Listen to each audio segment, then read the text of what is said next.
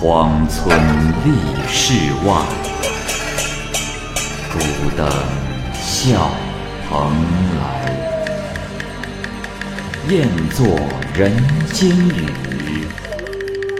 旷世岂了斋。鬼怪胡银娥，休当孤望孤望也。白话《聊斋故事》。《聊斋故事》之牛黄，蚂蚁播讲。陈华峰是蒙山人，因盛夏酷暑难耐，在村外的大树下躺着乘凉。忽然跑过来了一个人，头上裹着围巾，快步地跑到树荫下，倚着石头坐下，不停地扇着扇子，汗如雨下。陈华峰坐了起来，笑着对他说：“呃，呵呵我说兄台啊，哎，如果取下围巾，哎，不扇扇子也是可以凉快的。你可真好玩。”客人说：“啊，兄台有理。这围巾拿下来容易，若再围上就难了。”陈华峰与他聊天，客人谈吐温文尔雅。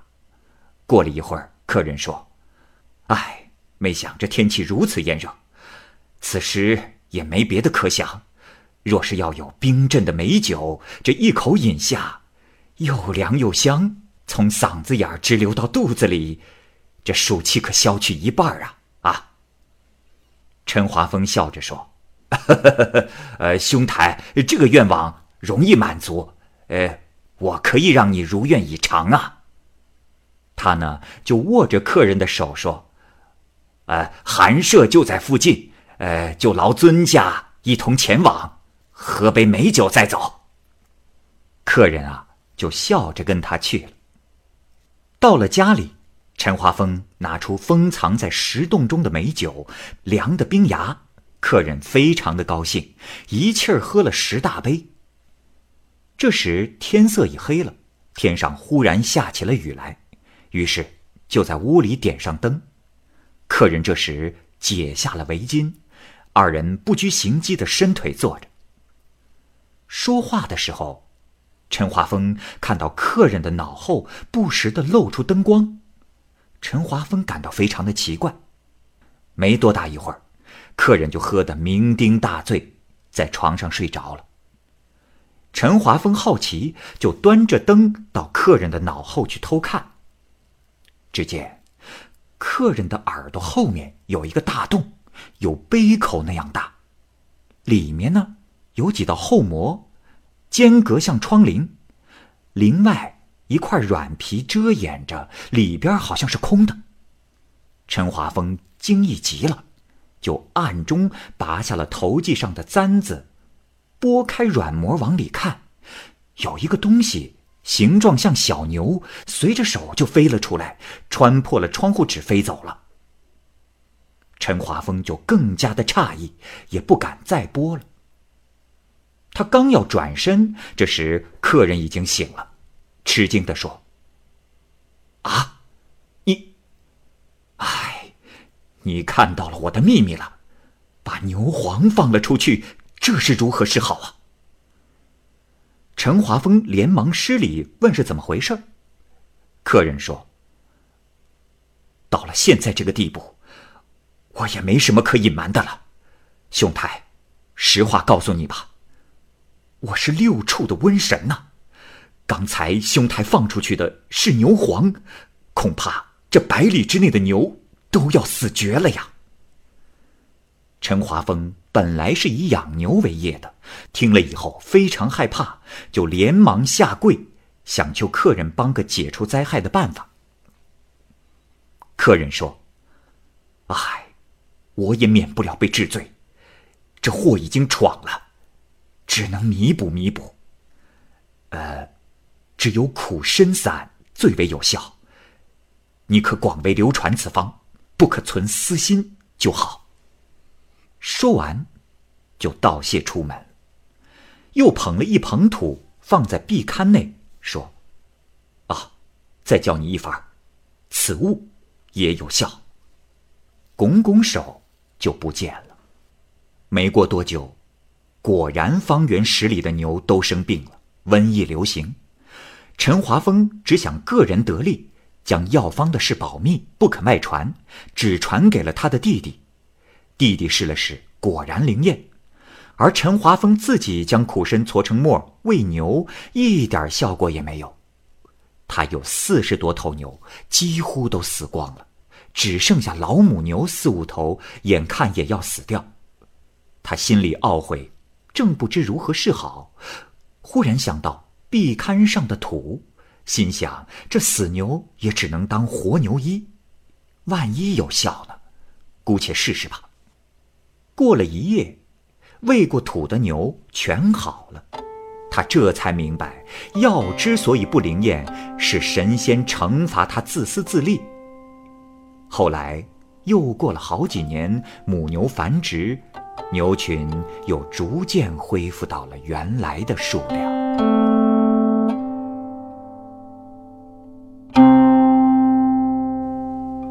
金姑父。会稽有个梅姑祠，祠里供奉的女神原来姓马，家住在东莞，没过门未婚夫就死了，于是啊，她立誓不再嫁人。三十岁去世时，同族的人修建了祠庙纪念她，称她为梅姑。顺治十三年，上虞人金生赶考经过此地，进入庙中参观浏览，有些想入非非。到了夜里，梦见来了一个丫鬟，告诉他梅姑请他过去。他跟着丫鬟走了，进入祠庙，梅姑站着等候在屋檐下，笑着对他说：“承蒙先生眷顾，我确实依恋，如不嫌我拙陋，我愿以身相许，愿做您的侍姬。”金生连连答应。梅姑送走他时说：“先生暂时先离开，等座位建好后，再来迎接您。”金生梦醒后，心里有些厌恶。当天晚上，当地人都梦见了梅姑说：“上虞的金生，现在是我夫婿，你们应该给他塑个像。”第二天早晨，村里人说起来都做了同样的梦。族长担心这样的梦玷污了梅姑的贞洁，因此没有听从。不久，族长的全家就都生病了。族长害怕了，就在梅姑像的左边塑了一尊像。像塑好后，金生告诉妻子说：“梅姑要来接我了。”便穿好衣服就死去了。金生的妻子痛恨梅姑，来到祠庙，指着梅姑的像骂了好多不堪入耳的话，又登上神座打了梅姑好几个嘴巴，这才离开。至今，马家人还称金生为金姑父。意思是说，为未婚夫守节不嫁，不可谓不贞洁。当了数百年的鬼，忽然又改变节操，这是何等的无耻呢？大体说来，真魂劣魄未必会依附于泥塑的偶像之上。这些庙好像有些灵验，出了这样惊世骇俗的事，都是鬼狐在作怪罢了。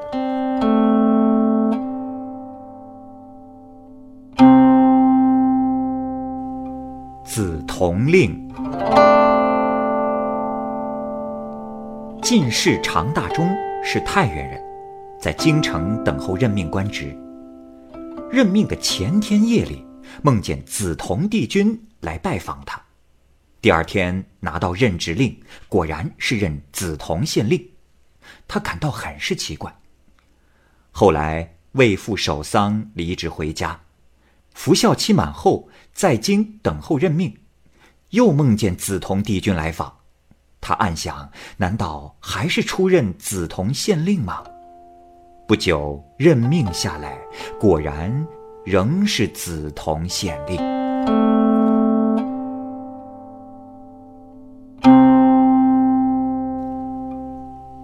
鬼金。李某白天睡觉，看见一个女人从墙里出来，头像一个装着乱草的筐子，头发垂下来把脸给遮住了。他来到了床前，这时才用手把头发分开，露出脸来，又肥又黑，丑陋之极。李某害怕极了，想跑，女人突然就上了床，用力地把他头抱住，就与他接吻，并用舌头把唾液渡入他的口中。那唾液冷如冰块，一点一点地进入喉咙内。李某不想咽下去，但是喘不过气来，咽下去呢又稠又黏，塞住了喉咙。李某刚一呼吸，这口中唾液就又满了，一喘气又咽了下去。就这样过了好长时间，憋得他再也不能忍受了。这时听到门外有人走路的声音，女人才松开手走了。从此以后，李某腹胀得喘不过气来，数十天都不能吃东西。有人告诉他，喝点参芦汤试试看能否吐出来。结果吐出来了像鸡蛋清一样的东西，病才好了。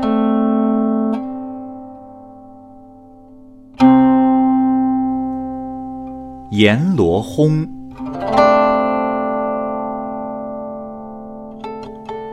某巡抚的父亲先前在南方当过总督，已经死去很久了。一天夜里，巡抚梦见父亲来了，面容凄凄惨惨，告诉他说，我这一辈子没有太多的罪孽，只有镇守边防的一支军队，不应该调动而错误地调动了。在行军途中遇上了强盗，结果全军覆没。现在士兵告到了阎王那儿，那儿刑罚酷烈狠毒，实在让人害怕。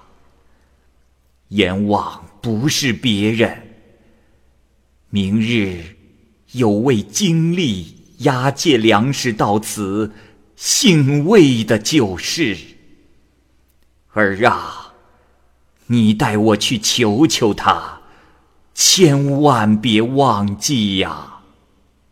巡抚醒后觉得非常的奇怪，但是还不太相信这个梦。又睡着了之后，梦见父亲责备他说，父亲遭遇危难，你却不放在心上，还以为是怪梦而置之脑后吗？巡抚就感到更加的奇怪。第二天，巡抚留心审阅文件，果然有个魏经历转运粮食刚到，巡抚立即请他进来，让两个人拉他坐下，然后就向他行礼叩头，如同朝见皇帝一般。参拜完毕之后，直挺挺地跪在那里，涕泪交加地述说了梦中的事情。魏经历不承认自己是阎王，巡抚就趴在地上不起来。魏经历这才说，好吧，大概是有这么一回事儿，但阴曹地府的事不像杨氏这么糊里糊涂，可以上下齐手徇私舞弊，恐怕我无能为力呀。巡抚哀求得更恳切了，魏经历不得已只好答应。巡抚又请求快些审理，魏经理担心没有清静的地方，巡抚请求把衙门接待客人的房子打扫干净之后供他使用。魏经理同意了，巡抚这才站起身来。巡抚又要求让自己过去偷着听一听看一看，魏经理不许可，巡抚就再三强求。魏经理嘱咐道，哎，好吧，只是去了之后莫要出声。阴间的刑具虽然残酷，但和人世不同，上刑时好像是死了，其实并没有死。如果看到什么，千万别大惊小怪。到了夜间，巡抚潜伏在官厅的旁边，看见阶下的犯人断头折臂的，纷纷攘攘数不清。台阶上放着油锅，几个人在锅下烧柴火。不一会儿，看到魏经理穿着官服出来了，升堂入座，气象威猛，和原来看到的样子不大一样。群鬼一下子都跪在地上，齐声喊冤叫苦。魏经理说：“你们都死在海寇手里，冤有头债有主，为何妄告长官？”众鬼纷纷说道：“大人啊，按规定，我们这支队伍不该被调动，结果被错误的军令调去，才遭到杀害。这样的冤屈是谁造成的呀？”魏经理呢，又想出各种理由，想为巡抚的父亲开脱，可是众鬼大声喊冤，喊声喧杂纷扰。魏经理就叫来鬼卒说：“嗯，这样吧，可将那个官送到油锅里，略微的进去炸一炸，按理也应当啊。”鬼卒观察他的意思啊，是想借此来平息一下众鬼的愤怨。及时呢，就有鬼卒走上来，抓来了巡抚的父亲，用锋利的叉子挑着放到了油锅里。巡抚看到了这个情景，心中难过害怕，痛苦的难以忍受，不觉失声的哀嚎了一声。就在这时，院子立即寂静了，种种的景象都不见了。巡抚惊叹而归。到天明，一看魏经历已死在了官舍之内。这件事是松江张雨定讲的，因为这件事名声不佳，所以就不写当事人的姓名了。